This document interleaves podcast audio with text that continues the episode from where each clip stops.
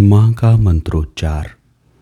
लीजिए सुनिए यह कहानी, कहानीकार रविंद्र व्यास। मैं जब भी माँ के बारे में सोचता हूँ, मुझे मटके में ताज़ा पानी भरने की आवाज़ सुनाई देती है। उसकी उम्र, उसकी झुर्रियों से ज़्यादा उन बर्तनों की खनखनाहट में थी, जिसे वह सालों से माजती चली आ रही थी। भरे पूरे परिवार के लोगों के कपड़ों के रंग उड़ चुके रेशों में उसकी उम्र धुंधला चुकी थी।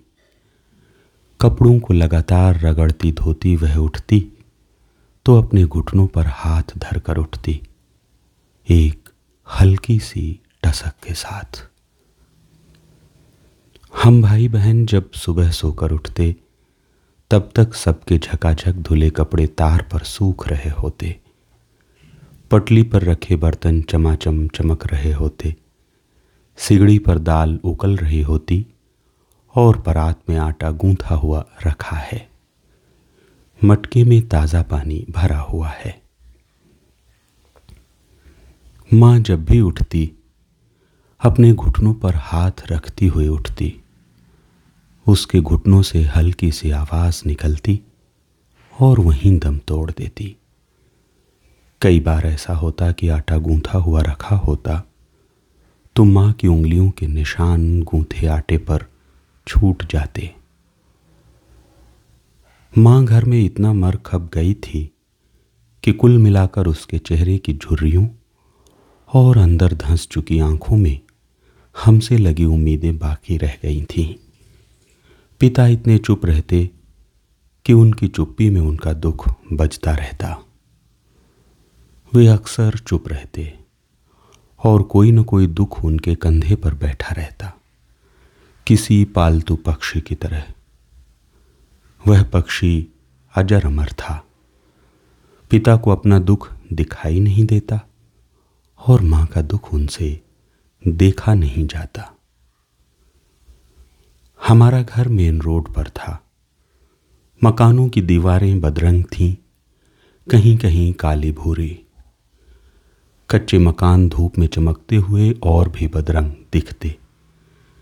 मेन रोड से आने जाने वाले वाहनों से निकलता धुआँ और उड़ती हुई धूल मकानों की दीवारों पर चिपकती रहती। यही नहीं, धूल और धुआँ उड़ता हुआ रसोई घर तक आ जाता। घरों में रहती तमाम चीज़ों पर यह धूल धुआँ बैठ जाता। रजाई, गादी, कंबलों और दरियों पर यह धूल धुआँ जमता रहता। रात को बिस्तर बिछाने से पहले माँ, दरी, रजाई, गादी और कंबलों को खूब झटकारती। यह धूल धुआँ झरता और फिर थोड़ी देर हवा में रुककर वापस जम जाता। माँ जब भी कचरा बुहारती, मैं माँ को बहुत ध्यान से देखता। माँ मुझे देखती और धीरे से हंसने लगती। कहती, इस घर में जगह जगह दुख बिखरे पड़े हैं।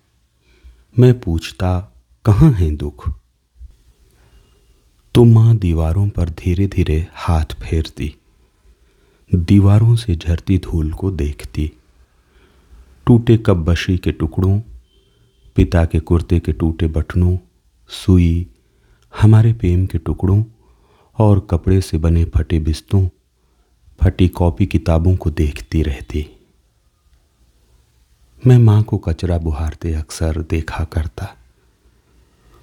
माँ बहुत धीरे धीरे कचरा बुहारती, लगाव और प्रेम के साथ।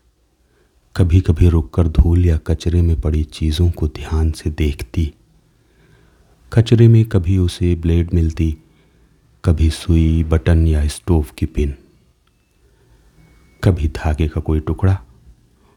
वह उन्हें निकालती और सावधानी से किसी कोने या हालिए में रख देती।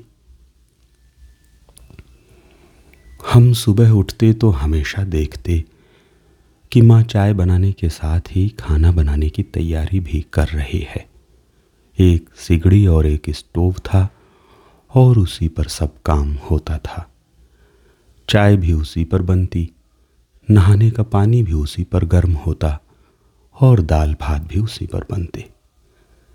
चाय के साथ खाना बनाने की जल्दबाजी में कई बार चाय ढुलती और उसके हाथ झुलस जाते। वह तुरंत हाथ पानी में डाल देती। कभी कभी कब्बशी हाथ से छूटकर टूटते फूटते सुबह की हड़बड़ाहट और जल्दबाजी में वह बड़बड़ाती। बड़बड़ाने के साथ उसका काम करना रुकता नहीं। हाथ पर हाथ धरे वह बैठी नहीं रहती और न कभी सिर पकड़कर बैठ जाती। उसका बड़बड़ाना स्टोव की आवाज़ में मिल जाता। माँ की बड़बड़ाहट और स्टोव की आवाज़ मिल जाने से घर में अजीब सी आवाज़ें गूंजती। पिता इस आवाज़ को सुनते और चुप रहते। माँ की आवाज़ स्टोव की आवाज़ की तरह थी। कभी तेज, कभी धीमी और कभी लगभग बंद होती हुई। अंत में जैसे स्टोव बंद हो जाने की एक लंबी सीटी की आवाज़ निकलती, वैसी ही माँ की रुलाई फूटती। पहले धीरे, फिर तेज और फिर धीरे होती हुई अचानक बंद। स्टोव की हवा बार बार निकल जाती, वह बार बार भरती। हवा भरने के बाद भी स्टोव की लौ ठीक तरह से जलती नहीं। वह पिन ढूंढती, ताकि स्टोव की लौ तेज हो सके। पिन न मिलने पर उसकी चिड़चिड़ाहट बढ़ जाती। वह बहुत देर तक चढ़ती रहती, हमें डांटती, और कहती कि इस स्टोव को ठीक क्यों नहीं करा लाते? दूसरे कमरे के कोने में पिता पूजा कर रहे होते। वे एक एक भगवान की मूर्ति को तरभाणे में रखते। पहले पानी से अभिषेक करते, फिर दूध से और फिर पानी से। मूर्तियों को पोंछ कर यथास्थान रखते। हष्ट गंध निकालकर चंदन के साथ घिसते। मूर्तियों को चंदन लगाते, अक्षत चढ़ाते, फूल की पंखुरियाँ लगाते। अगरबत्ती लगाते, असली घी का दीपक लगाना नहीं भूलते। दही, दूध, शहद, घी और शक्कर से पंचामृत बनाते। फिर मंत्रोच्चार करते। फिर आरती होती। कपूर जलाया जाता। पुष्पांजलि के बाद आरती ली जाती। पंचामृत देते और प्रसाद बांटते। जितनी देर में पिता पूजा करते उतनी देर में माँ हमें नहला धुलाकर खाना भी तैयार कर देती। पिता चिल्लाते, नैवेद्य ला। माँ थाली परोस कर पिता को नैवेद्य लगाने के लिए देती। पिता तुलसी दल तोड़ते, पानी से धोते और भात पर रखकर नैवेद्य लगाते। कई बार ऐसा होता कि माँ को खाना बनाने में देर हो जाती और उसका बड़बड़ाना भी शुरू हो जाता। कभी उसे पिन नहीं मिलती, कभी घास लेट खत्म हो जाता, कभी कोयले नहीं तो कभी लकड़ी नहीं सुलगती कभी कभी ऐसा होता कि माँ की बड़बड़ाहट और पिता के मंत्रोच्चार मिल जाते। इससे घर में अजीब सी आवाज़ पैदा होती। ये आवाज़ें अजब ढंग से गड्ढमड्ढ हो जाती।